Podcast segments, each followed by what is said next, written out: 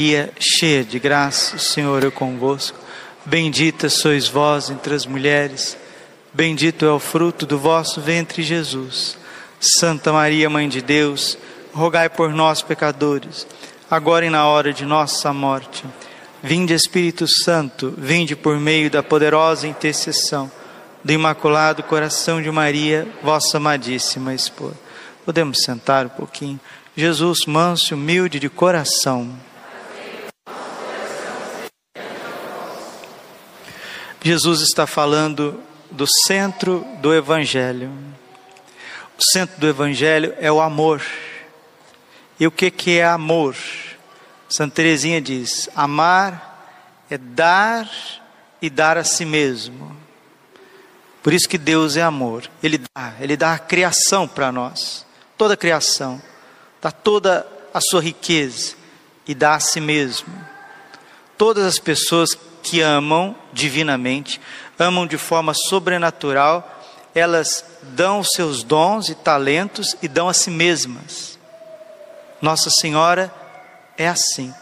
Nossa Senhora, ela também é toda amor, porque ela dá a sua liberdade, ela dá a sua pureza, ela dá o seu corpo para gerar o verbo da vida, o verbo que se fez carne no seu, no seu seio, e Nossa Senhora dá a sua vida, ela vai se deixar imolar com Cristo. Nossa Senhora, desde o início, desde a anunciação do arcanjo Gabriel a ela, ela sabia que ela seria mãe de Deus e que o seu filho, Deus, é cordeiro, ele viria para ser sacrificado numa cruz. Experimenta é, doar o teu filho. Tem gente que não gosta de doar nem órgãos, nem órgãos dos filhos depois que morre, nem os órgãos depois que morre. Agora, doar, entregar o filho por nós, deixar o seu filho ser torturado, sangrando na cruz, passar por todos os tormentos, por toda humilhação, por toda rejeição, por todo abandono, misericórdia. Por isso que Nossa Senhora, ela é todo amor, porque ela deu tudo que ela tinha e deu a si mesma, a si mesma. No Calvário, Nossa Senhora estava sendo crucificada com Jesus. Ali são duas espadas, uma no coração de Jesus, que abre o seu lado, e imediatamente jorram sangue e água, e também a profecia de Simeão, que cumpre no Calvário: quanto a ti, uma espada te transpassará a alma. No Calvário, Nossa Senhora está se doando, se doando a nós. Por isso que ela é a mãe do belo amor, porque ela ama sem reservas por isso que o Imaculado Coração de Maria é esta fonte de amor que transborda em todos nós. E foi na cruz que Jesus deixou Nossa Senhora para nós. João 19, 27. Mulher, eis aí o teu filho, filho, eis aí a tua mãe. E daquele momento, o discípulo amado, o discípulo do amor, nós estamos ouvindo o Evangelho de São João. São João fala do amor centena de vezes no seu Evangelho, nas suas cartas, no Apocalipse. Ele é o discípulo amado, ele reclinou ali a cabeça no peito de Jesus, colheu as batidas do coração de Jesus e quer transmitir isso para nós em forma de um ensinamento divino, que é o seu santo evangelho. Naquele tempo, disse Jesus aos seus discípulos: essa palavra é tremenda, meus irmãos, é uma das coisas mais profundas da Bíblia. Como o Pai me amou, assim também eu vos amei. Você escutou? Você escutou aqui? Ah, vamos tirar a cera do ouvido, a rolha do ouvido, sei lá o que, do ouvido, do coração, da mente, do coração. Como o Pai, o Pai me amou, assim também eu vos amei. É por isso que os santos deixaram tudo. É por isso que a igreja vive o celibato, por causa desse amor que não tem explicação humana, não tem palavras, não tem palavras. Por isso que homens e mulheres deixam de construir as suas famílias, viver uma vida natural, ordinária, de, de matrimônio com os filhos e vão se tornar sacerdotes, vão se tornar monges, cartuchos, carmelitas, vão se tornar missionários, os primeiros jovens de São João Bosco. Os primeiros jovens de São João Bosco, os missionários salesianos, no porto de Gênova, adolescentes que eram de 16 anos, 15 anos. Tchau, papai, tchau, mamãe. Nós nos veremos na eternidade. É por causa dessa palavra aqui, ó, como o Pai me amou, diz Jesus, assim também eu vos amei. E como que o Pai ama o Filho? Não tem explicação, não tem palavras. O Pai ama o Filho de forma divina, perfeita, total, integral eterna, eterna. E Jesus está dizendo: você é amada de forma total, integral, perfeita, eterna. Você é amado de forma extraordinária. Você é amado. E por que, que esse amor não chega aí no teu coração e não muda toda a tua vida? Eu explico. Porque é Deus quem tem que nos reger, não é a gente que tem que reger Deus. Por que, que muitos cristãos católicos não são santos, não são pessoas transformadas? E a santidade é para todos, queridos. A santidade não é para Madre Teresa de Calcutá, para São Francisco de Assis. A santidade não é para o Beato Carla Curtis. Ah, eles são santos, eu sou o Padre Braulio. Eles são santos, eu sou a fulana. Eles são santos, eu sou a ciclana. Né? A santidade é para todos, é para todos nós. Nós precisamos ser santos. E o que é ser santo? É ser desenvolvido no amor. Agora o amor de Deus está aqui e você está aqui. Aí você fica assim, mas meu pai, o que, que acontece? Mas parece, olha, parece uma doença cognoscitiva, parece que a pessoa está doente, doente da cabeça, doente mental porque o amor de Deus não chega nas pessoas, não chega com clareza. Parece que as pessoas fazem as coisas assim, é, vem correndo, vai embora correndo, faz as coisas correndo. Meu Deus do céu. Aí você olha para todos os lados e desse jeito. É uma perturbação, uma falta de entendimento. Parece que tem a cabeça, mas não tem o cérebro lá dentro, ou não tem a graça de Deus. E isso é para todo lado. E aonde falta a clareza, aonde falta a luz do Espírito Santo, vão sobrar vícios, vão sobrar problemas, não é? Aí nós vemos aquele tanto de problemas, começar com os mais grossos, né? Os problemas mais grossos, que é bebida, que é álcool, drogas, prostituição. A pessoa vive aquela vida sem esperança, é aquilo que os santos diziam, né? Onde a graça não chega e não transforma, o ser humano vai ficando animalizado, animalizado, bestializado, bestializado. Mas por que que isso acontece? Por causa de uma série de situações. E nós precisamos rezar.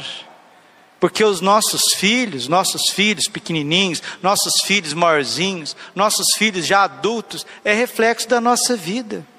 Se nós rezamos dentro da nossa casa, rezamos o rosário, rezamos o terço, se temos água benta dentro de casa, se temos crucifixo dentro de casa, se respeitamos uns aos outros dentro da nossa casa, se rezamos para fazer as refeições, se rezamos a hora que nós vamos acordar, se desligamos a podridão de televisão, esse vômito encardido que entra na nossa casa pelos meios de telecomunicações, pelos meios de comunicações que vão entrando na nossa casa, televisões abertas, fechadas, talvez alguns programas que você pega na internet, e aquilo você vai abrindo dentro da tua casa, é lógico que a casa vai virar, Deus o livre, guarde, a casa vai ficar perturbada, vai ser um antro de demônios. E como que as crianças vão ter paz para crescer num lugar desse? Não cresce. Criança é, é reflexo dos adultos, do mundo adulto. Aí a criança vai crescendo perturbada, vai na escola, não aprende, não aprende, não educa. E isso é tudo que vocês estão vendo por aí, meus irmãos. E depois não vai resolver. Passe de mágica não resolve a vida de ninguém. Falava para uma pessoa, né? Olha, nós temos que trabalhar demais. Nós temos que trabalhar demais. Misericórdia, mas é muito trabalho, é trabalho demais, trabalho na educação, trabalho eh, no saneamento, trabalho em todos os sentidos, todos os sentidos, porque tem horas que a gente percebe que nós não estamos num ambiente de igreja, parece que nós não estamos. E nós que já somos da missa da semana, né?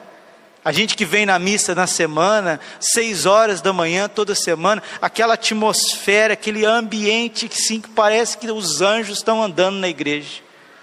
Aí a gente vai celebrar a missa no final de semana.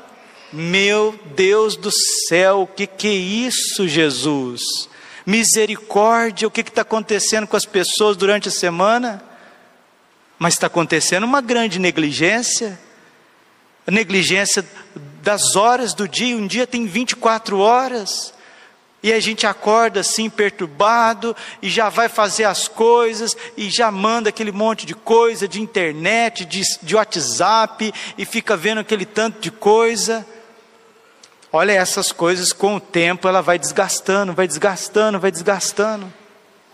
Por isso que nós precisamos cada vez mais tomar consciência desse amor. Deus nos ama.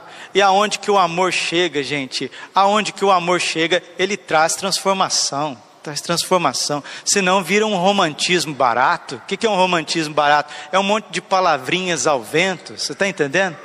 O amor, ele, ele chega, ele transforma, ele dá segurança, ele dá alegria, ele dá equilíbrio, ele dá temperança, ele dá sobriedade, o amor, ele dá lucidez para as pessoas.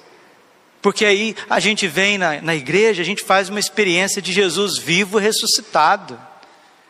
Uma esperança, uma experiência transformadora de Deus. Senão a gente vai ficar vindo na igreja, vindo na igreja a vida inteira. E Deus me livre e guarde, a gente não vai nem dar, não vai sentir nenhum ambiente de igreja.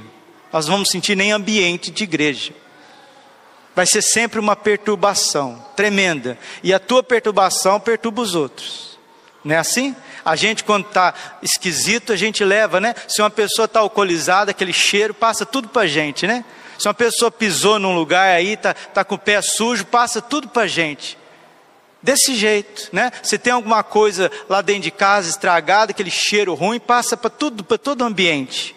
Por isso que os primeiros cristãos celebravam a Eucaristia somente com os catequizados, somente com os batizados, os crismados, aqueles que recebiam uma profunda catequese.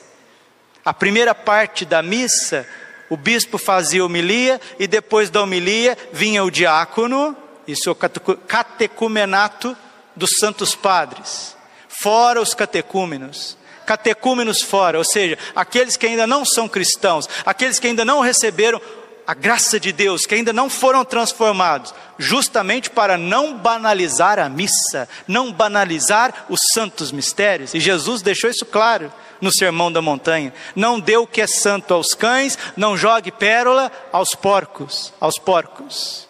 Não pode fazer isso. Então nós precisamos de catequistas depois a gente vem para a liturgia, mas enquanto a liturgia estiver nesse jeito, fica difícil celebrar a Santa Missa Dominical, viu? Precisamos reavaliar o nosso processo de ser igreja. Muito, muito, muito, muito, muito, muito, muito. E as pessoas não estão muito nem aí, não, viu? Já lavaram as mãos, como tudo, né? Já lavam as mãos para tudo, tudo, tudo, já lavam as mãos. Aí vai deixando, vai deixando. E assim as coisas vão indo. Para chegar no amor de Deus, primeiro tem que ter muita pedagogia, pedagogia, né? Primeiro degrau, segundo degrau, terceiro, quarto, quinto. Opa, agora vamos celebrar o santo sacrifício. Vamos fazer a experiência de Deus. Mas precisa de muito trabalho, viu? Meninos, jovens, deem catequese para as pessoas. Catequese, ajuda as pessoas, ajuda as famílias. Está precisando de muito. Um padre com uma homilia não transforma a vida de ninguém. Homilia é muito pouco, muito pequena. O padre tem que atender a confissão, tem que rezar a liturgia das horas, tem que ir, tem que vir. Olha, tem que ter uma evangelização, uma reevangelização, um processo de catecumenato muito grande, porque senão a gente não vai celebrar os santos mistérios, não. Nós vamos tentar celebrar. Glória ao Pai, ao Filho e Espírito Santo, como era no princípio, agora e sempre. Coração imaculado de Maria, confiança, saúde e vitória.